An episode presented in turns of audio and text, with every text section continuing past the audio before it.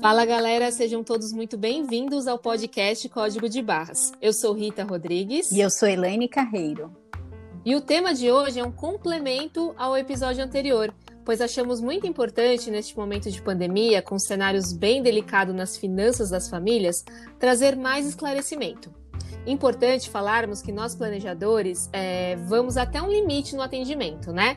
E quando as soluções envolvem parte jurídica, podemos contar com um parceiro especialista. Assim como temos o assessor, o agente autônomo para os investimentos, buscar um advogado especialista para casos mais complexos é fundamental para que o nosso trabalho atenda às expectativas do nosso cliente e para adicionar uma visão mais técnica de tudo que falamos no episódio anterior. Hoje convidamos um fera que tem nos ajudado nos atendimentos, certo, Elaine? Perfeito, Rita.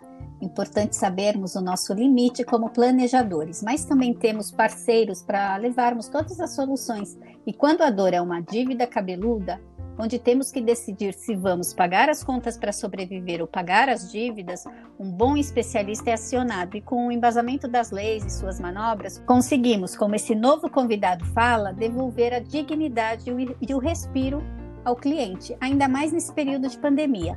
Falo que precisamos sobreviver, pelo menos, né? E o crescimento deixamos para quando as coisas estiverem mais em equilíbrio. É verdade. É isso aí, bora começar então? Bora! Bom, então vamos chamar aqui o nosso convidado de hoje, é o advogado e especialista em direito bancário e empresarial, doutor Antônio Paulo Grassi Trementócio. Antônio, seja muito bem-vindo ao Código de Barras e, por favor, fique à vontade e se apresente para os nossos ouvintes.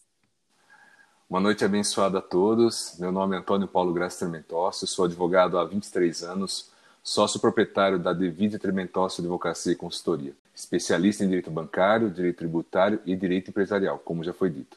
E para mim é uma honra estar aqui no podcast Código de Barras com as queridas Ritas e Elaine, para falar um pouco do tema aqui trazido, de tanta relevância emocional e financeira que temos vivido hoje no nosso país. Muito obrigada, doutor Antônio. Seja, obrigada. Seja bem-vindo. Bem, a dinâmica aqui é tentarmos orientar como o endividado deve agir caso a dívida tomou uma proporção a qual esteja tomando uma porcentagem que comprometa inclusive as despesas de sobrevivência. Situações que muitos clientes se encontram quando as parcelas de empréstimo, o limite do, do cheque especial já não cabe mais no orçamento e começa aquele desespero e angústia. Como já demos alguns alertas no episódio anterior, agora vamos conversar com um especialista que vai passar mais algumas informações importantes para que possamos ficar atentos, principalmente quando a situação estiver crítica. Doutor Antônio, está preparado para ser bombardeado com as nossas perguntas? Opa, claro, vamos lá. Totalmente preparado. Boa, então vamos lá com de frente com o código de barras, doutor Antônio.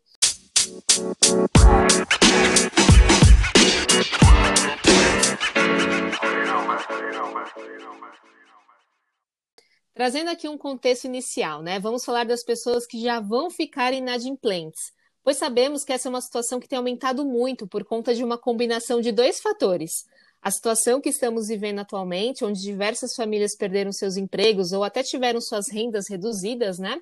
Ou até aquelas pessoas que tomam crédito, mas não se planejam para isso, faltando aí a tão famosa educação financeira, e se perdem em meio a esses tantos compromissos. E como consequência, não conseguem nem cobrir as despesas fixas, e acaba contraindo empréstimo pessoal um atrás do outro, até o momento que o descontrole tomou conta. Então, a minha primeira pergunta para você é: se o cliente já começa a perceber que não vai conseguir mais honrar com as parcelas, mas ainda está adimplente, ou seja, consegue pagar, né? Mas não sabe por quanto tempo, é, não existe nenhuma possibilidade de acordo com a instituição sem que a pessoa cave mais o buraco. Estou certa? Bom, de fato, quando o cliente percebe que não está mais conseguindo honrar com as parcelas dos financiamentos realizados com a instituição financeira, estando adimplente com dificuldades, o que mais vemos são a realização de renegociações que são propostas pelas instituições financeiras. Muitas vezes, porém, elas aparentemente podem parecer mais amenas, pois apresentam parcelas menores, porém aumentam sensivelmente e escravizam contratualmente ainda mais o cliente. Não há nessa fase de adimplência negociação ou renegociação com redução dos valores efetivamente devidos originalmente. Esse é o exato momento onde o cliente, ao invés de realizar uma renegociação ou uma nova negociação, deve procurar um profissional do direito para orientá-lo e planejar a solução desse passivo, com a análise do caso em concreto e a tomada das medidas cabíveis. Sim, é, falamos exatamente disso, doutor Antônio, no, no episódio anterior dessas armadilhas, né, de negociar, diminuir prestação, mas estender o prazo ficando uma relação sem fim. E que muitas vezes a portabilidade, que seria uma saída, pode não ser aprovada por uma questão de score, né, de pontuação do cliente. Portanto, a melhor saída é percebe que vai ficar complicado e que provavelmente não vai honrar o pagamento, busque antes de tudo um advogado, ao invés da instituição financeira em si, é, para se munir né, de melhores informações e avaliar, avaliar o melhor cenário, né? Perfeito. É. No, no episódio anterior, falamos muito das renegociações, né? E são tantas que as, que, a, que as pessoas já nem sabem mais o valor que originou a dívida, e muito menos como chegou nesse montante. E nesse momento, eu acabo pedindo ajuda para o doutor Antônio para que ele entre no circuito. Então, vamos fazer um pente fino, porque muito provavelmente a pessoa já pagou a dívida pelo menos umas três vezes. Doutor Antônio, explique para nós por que, um advogado facilita na hora de entrar nesse circuito. Por exemplo, quando eu peço né, a memória de cálculo ao gerente, na grande maioria é perder tempo, né? Ou jogar, eu falo que é jogar na loteria. Fazer essa solicitação por fone abre abre-se um chamado, pedem para aguardar alguns dias, mas nada acontece. É aquela briga, né? E na grande maioria não temos qualquer resposta. E sei que com o senhor no circuito faz diferença. Eu sei o porquê, mas conte para nossos ouvintes o motivo pelo qual isso é mais eficiente. De fato, as renegociações e as renegociações das renegociações, e assim sucessivamente, são procedimentos muito comuns entre as instituições financeiras e seus clientes, que, em tese, visam uma solução ao crédito originalmente concedido até então inadimplindo. Porém, o que vemos são os referidos créditos originários sendo majorados sensivelmente, tornando aquele crédito originário impagável. Nesse circuito administrativo entre instituição financeira e cliente, o advogado pode, de fato, auxiliar na obtenção das informações necessárias para a compreensão dos valores apresentados em negociações, porém, de forma técnica e formal, formalizando uma notificação à respectiva instituição financeira, para que exiba todas as informações necessárias e solicitadas em referida notificação, até porque é um direito consagrado do cliente, alicerçado pelo diploma de defesa do consumidor. Ô, doutor Antônio, e a Elaine falou muito de revisional no último episódio. Você pode nos explicar o que é uma revisional e qual é a diferença da revisional comum e especial? A ação revisional é uma demanda judicial que apresentamos ao Poder Judiciário visando a revisão de todas as operações financeiras realizadas entre a instituição financeira e seu cliente, desde a sua origem. Nessa ação revisional, buscamos a análise de todas as operações financeiras realizadas com a instituição financeira, analisando todas as ilegalidades e práticas abusivas eventualmente perpetradas pela instituição financeira. Essa demanda judicial busca, além de analisar essas eventuais ilegalidades e práticas abusivas, também a composição de um novo saldo contratual, com base nessas constatações. Pode tratar de ação revisional comum, uma ação revisional que buscamos a análise de apenas uma operação contratual. Já na ação revisional especial, buscamos a análise de todas as operações realizadas em seus respectivos encadeamentos, desde os seus inícios, desde a ah. origem dessas contratações.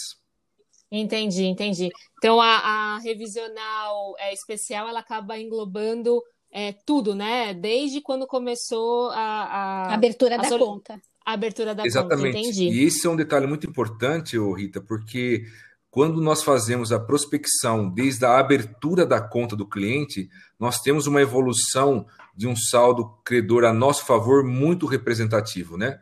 Porque uhum. tempo nos traz muitas consequências positivas nas revisionais. Então, é um é elemento determinante e fundamental realmente buscarmos as revisionais de forma especial. E o banco, Entendi. o banco pode devolver esse, esse dinheiro, chegar ao ponto de ter um crédito tão grande que ele tem que devolver para o cliente, ou isso já é seria um presente demais? Utopia. Utopia. É. Não, nós temos grandes cases aqui no escritório, né? é, que realmente acontece de termos restituição desses valores. Na maioria das vezes, essas restituições são naquelas operações onde o cliente já pagou efetivamente o débito, né? Mas também há casos onde o cliente tem um passivo e esse passivo se transforma, na verdade, em um crédito. É comum. Que legal. E, e... Entendi. E essa só para só para confirmar meu entendimento, então essa solicitação é super importante, né? Porque se, é, pode se chegar à conclusão que a dívida já foi paga há muito tempo, correto? É a base do é a base do sucesso, base... é a base do sucesso da... do projeto. Né? Da revisional, né? Legal. E em qual momento é vantajoso pedir essa revisional, doutor? Quanto ao melhor momento é muito relativo, né, Elaine? Na maioria das vezes, vemos os nossos clientes buscarem a revisional qual já está em estado de inadimplência contumaz.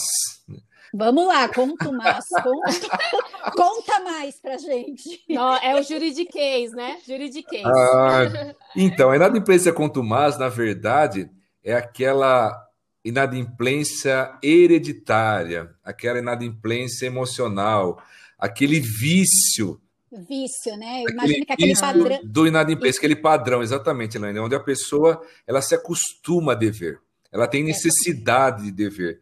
Uhum. Geralmente isso acontece quando ela não, ela não consegue, obviamente, honrar mais esse agressivo contrato, renegociado ou não. Porém, é.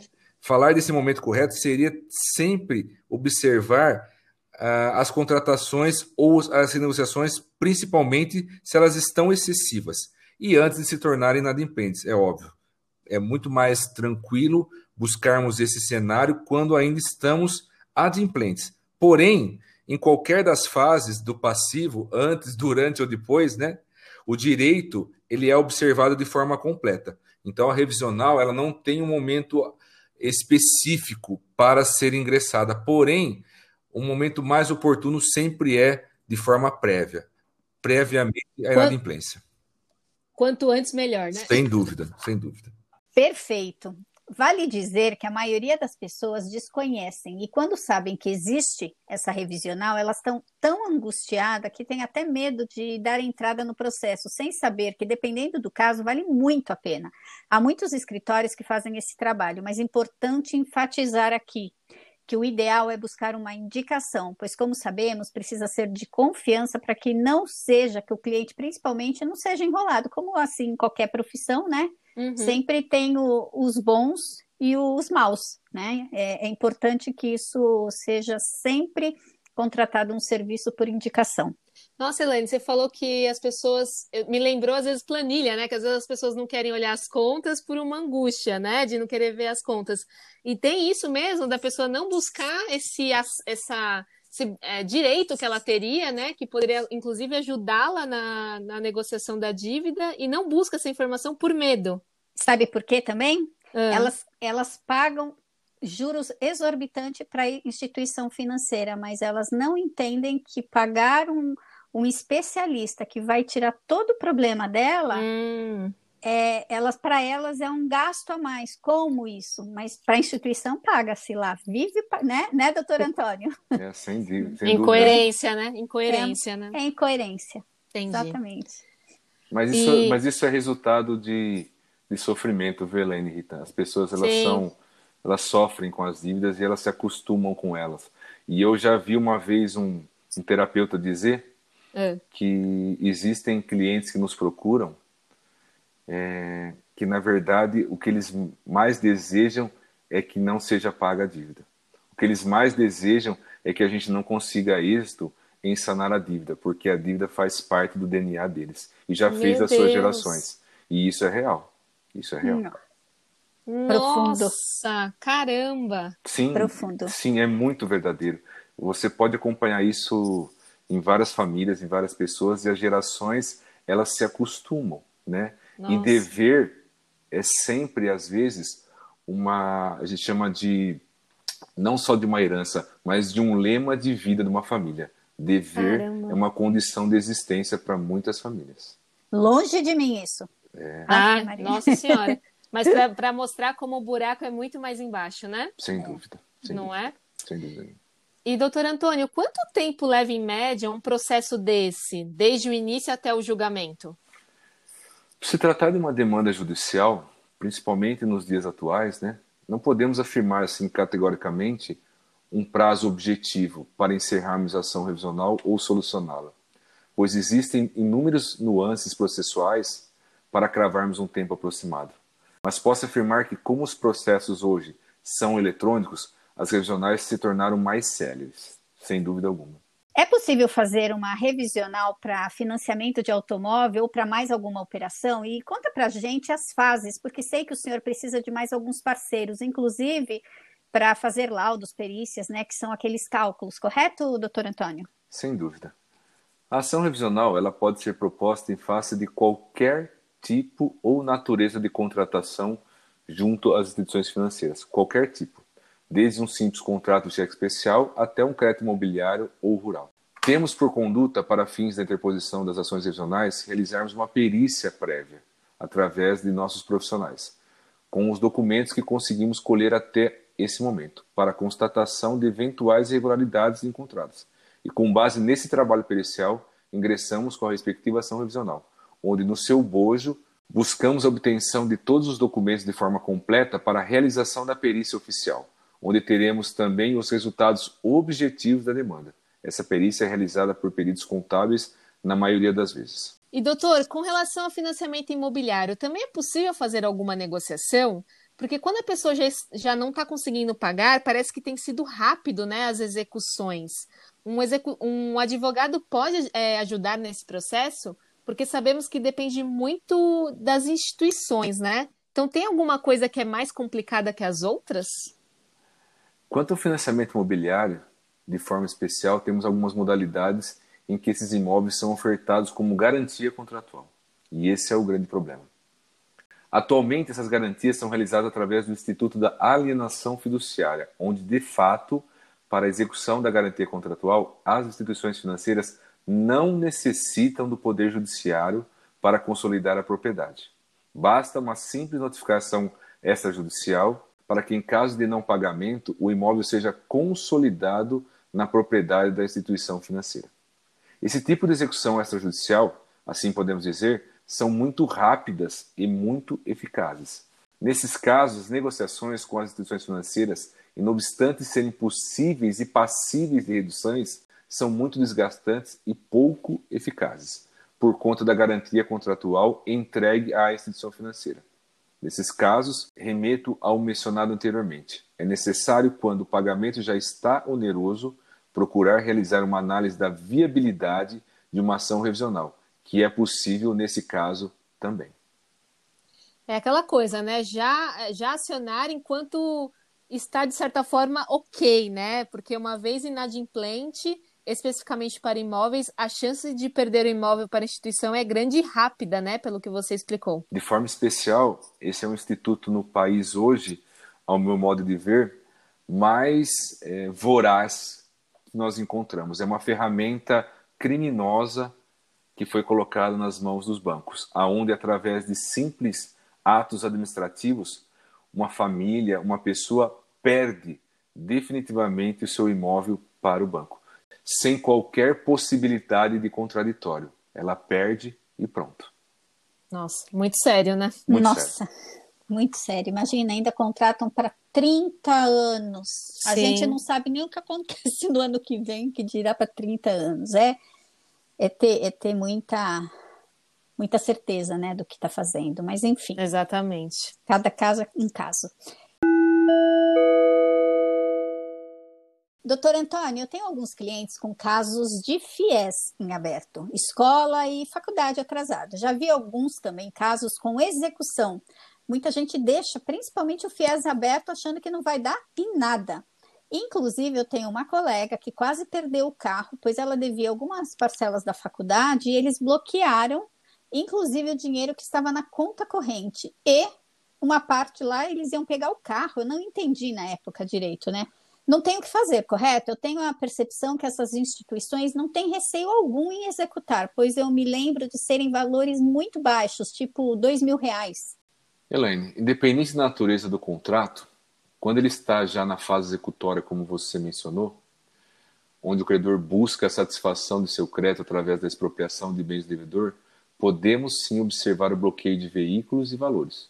com a consequente penhora visando a satisfação do credor.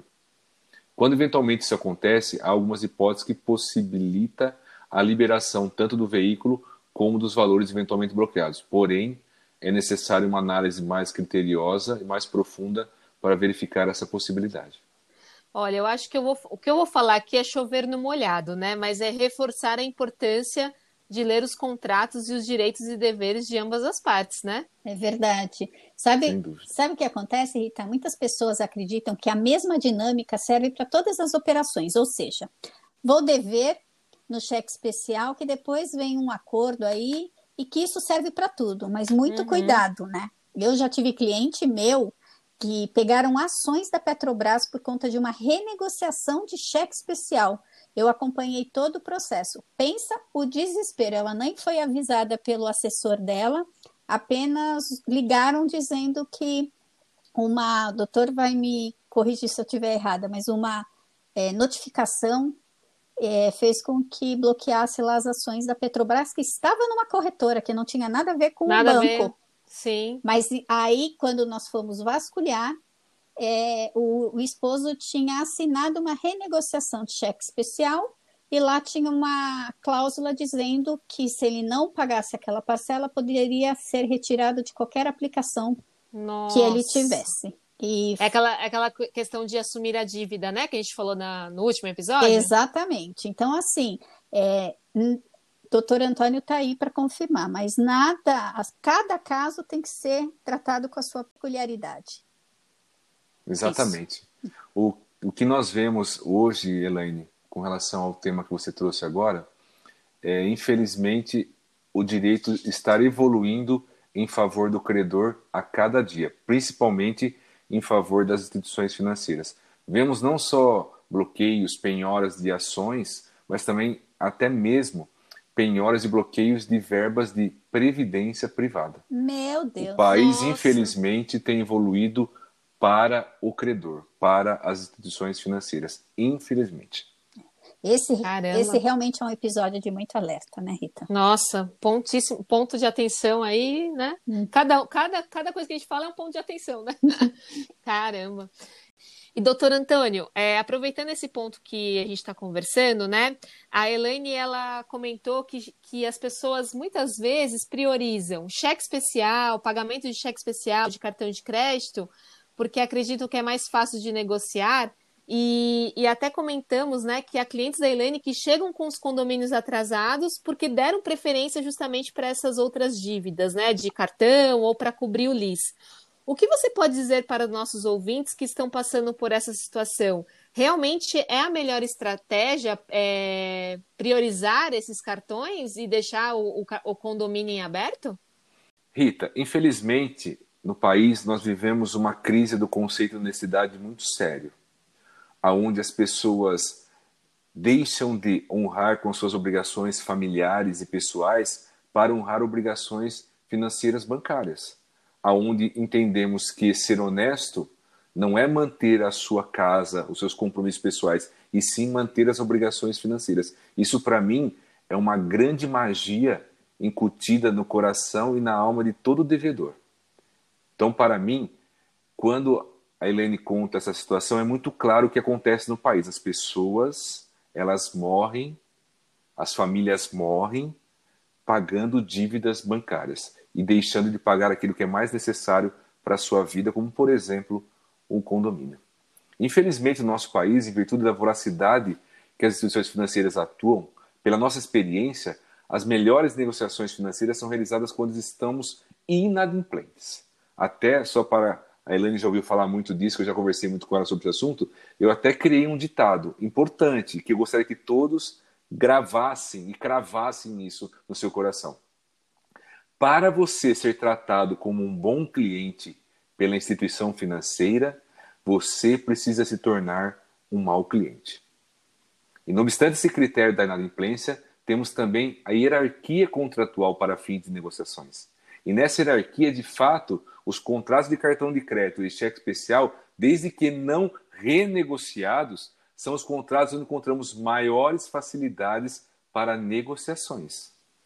Penso que existem em nossas vidas obrigações que também possuem hierarquias. e devemos ter sabedoria para elencá-las e, na dificuldade de discernir, procurar um planejador para auxiliar qual essencialmente é essa necessidade.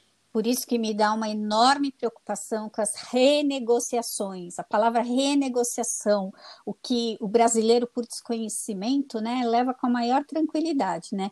Porque com uhum. elas você vai se amarrando mais às instituições. E como sempre digo, parecem cobras, pois sabemos que quanto mais elas te amarram, estão se, te cercando, né, para te dar o bote. Tem que ter muita cautela quando se usa a frase Vamos fazer uma renegociação? Gente, pelo amor de Deus, leiam o contrato, leiam o que vocês vão assinar. É, e nossa, eu estou aprendendo aqui com vocês disso, né? Das, da, do, do que você acaba assumindo numa renegociação, né? Que muitas vezes é, é, é muito pior do que a dívida inicial, né? Exato.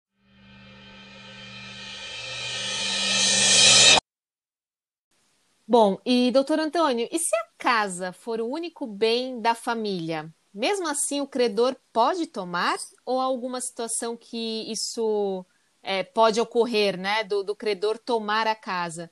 Eu imagino que mesmo que a casa for penhorada, neste momento só um advogado para ajudar, certo? Sem dúvida, Rita. O bem de família, que é o imóvel onde o suposto devedor reside com sua família, ou é o seu único imóvel, se torna impenhorável na forma da lei.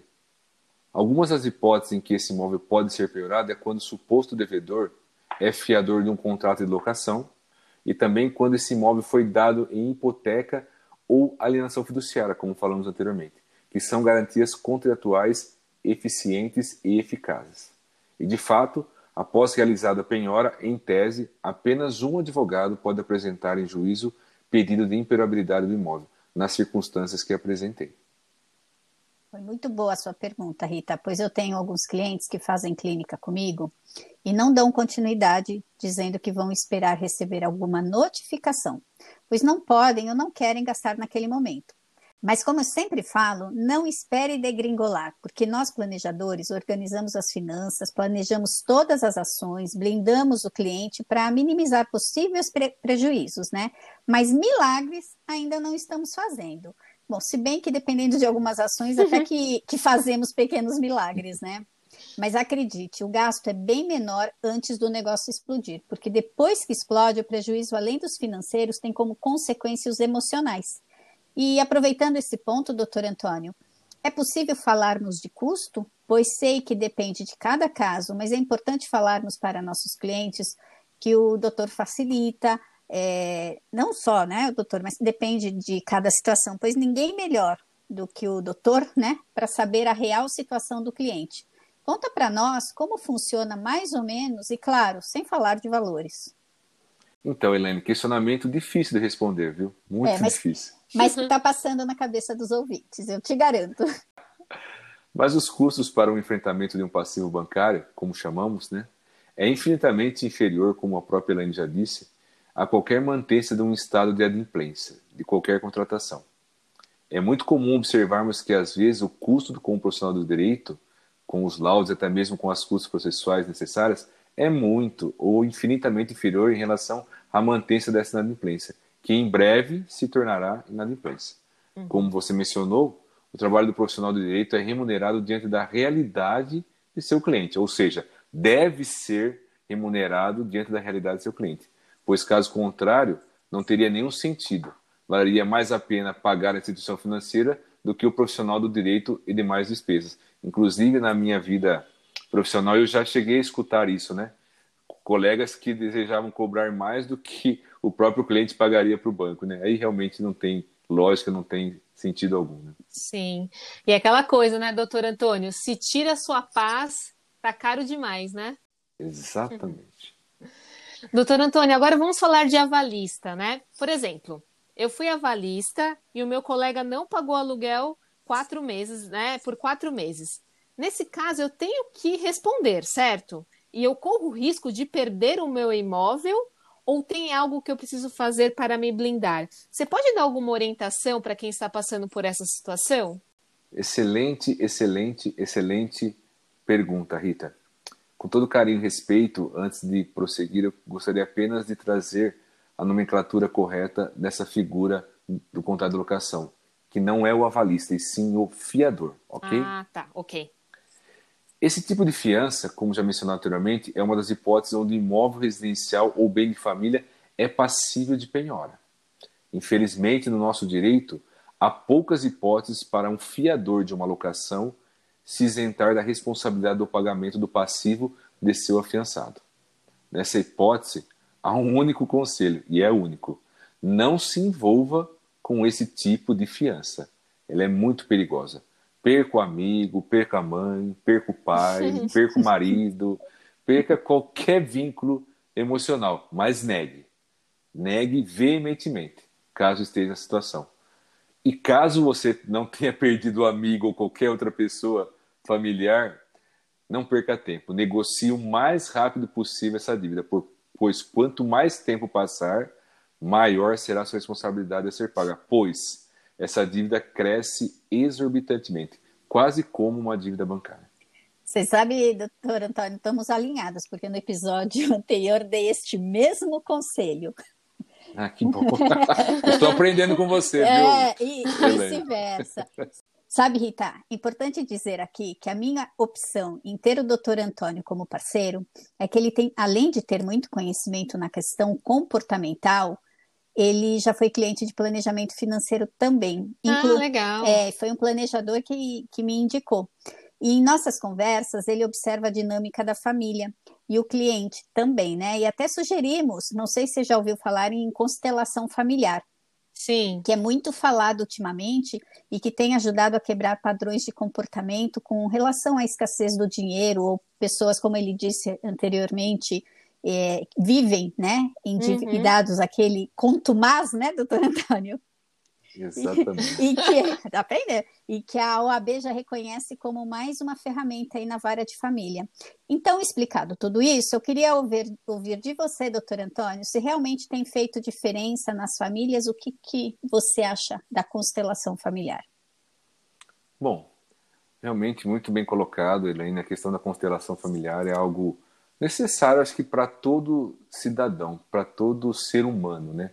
A constelação familiar devia ser algo que devia estar no banco das escolas, deviam fazer parte da cadernetinha dos nenês de vacina, porque é algo essencial para as pessoas serem verdadeiramente felizes. Isso evitaria muitas coisas, evitaria muitas situações constrangedoras que a vida apresenta quando não temos essa consciência familiar. Já tomei conhecimento nesse meu mundo de trabalho de muitos suicídios, de muitos divórcios, de grandes e intermináveis guerras familiares, rompimento de vínculos familiares de toda a ordem e de grandes amizades. Tudo, tudo, tudo por conta do malsinado crédito. Para mim, o crédito é uma grave e séria doença emocional que arrasta famílias, empresas e pessoas para a morte emocional e muitas vezes para a morte física.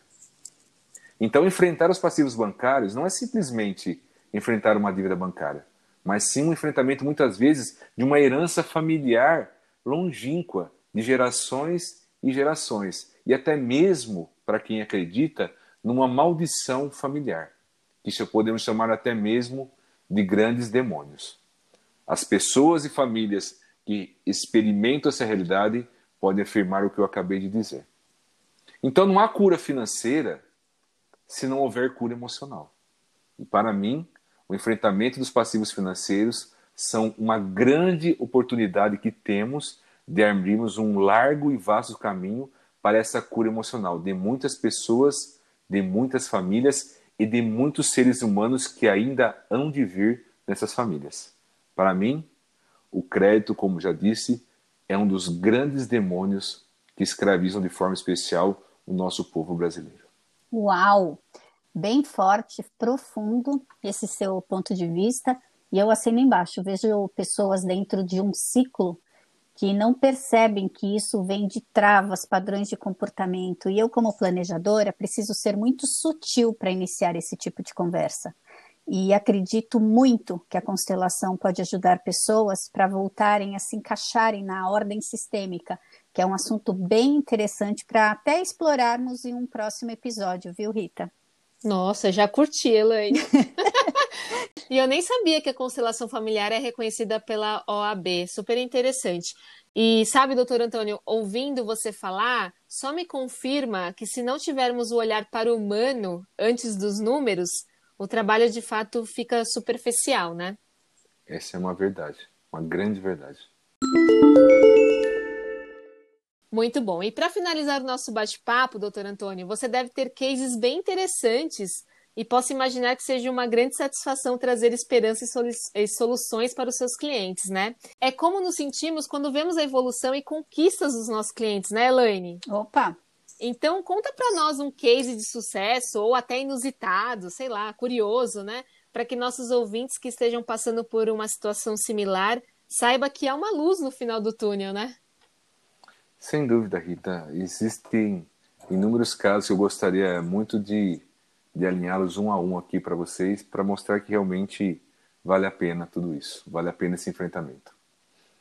É, teria aqui muitos casos de familiares e pessoas que resolveram seus passivos bancários e voltaram a ter paz em suas casas e suas empresas.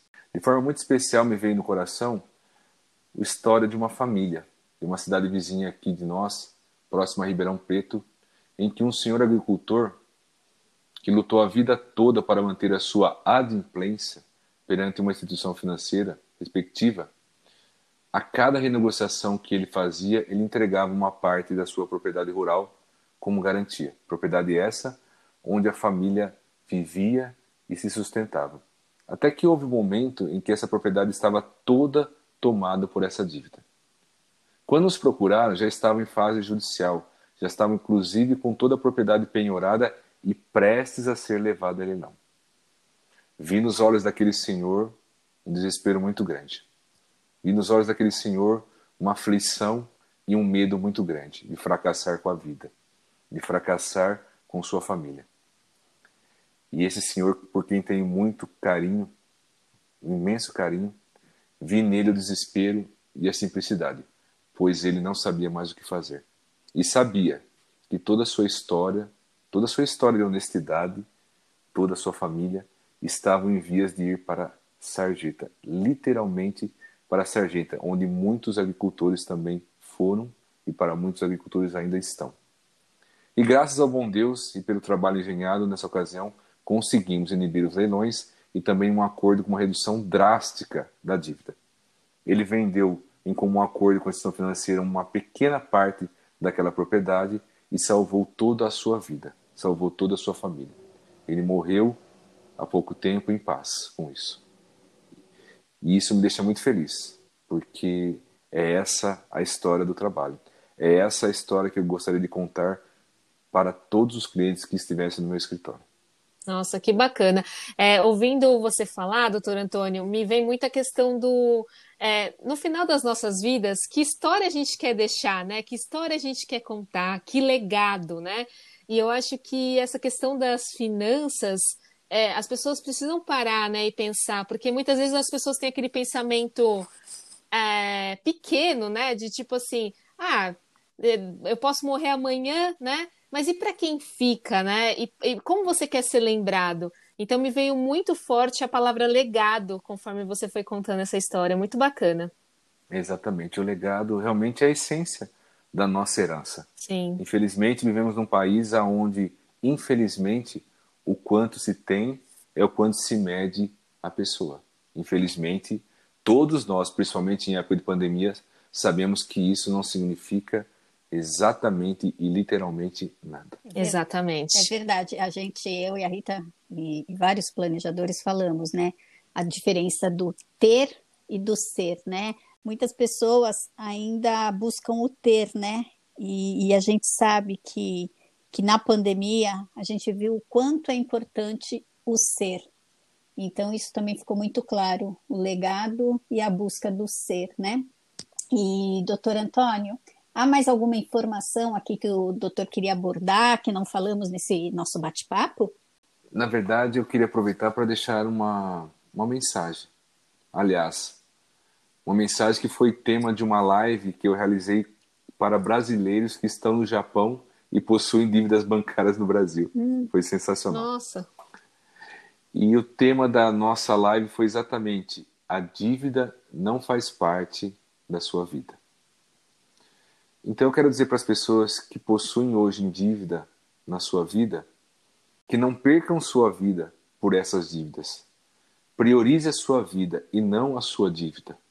O conceito de honestidade é muito relativo quando estamos falando de dívida bancária, quando estamos falando de vida. Quero agradecer aqui a oportunidade e não esqueçam que para serem tratados como um bom cliente pelo banco, vocês precisam se tornar um mau cliente. É isso. Excelente. Ah, como a Elaine diz, doutor Antônio, você não é endividado, você está, né? E são coisas bem distintas. Exatamente isso. Bem, estamos chegando ao final de mais um episódio. Muito bom esse bate-papo, muito esclarecedor por sinal, e que com certeza vai ajudar muitas pessoas a irem em busca né, de soluções e alternativas. E nada como ter um especialista com a experiência do Dr. Antônio, em conjunto com um bom planejamento, né? Para que você organize sua vida financeira, tome decisões mais conscientes e volte a ter paz, porque isso, gente, não tem preço.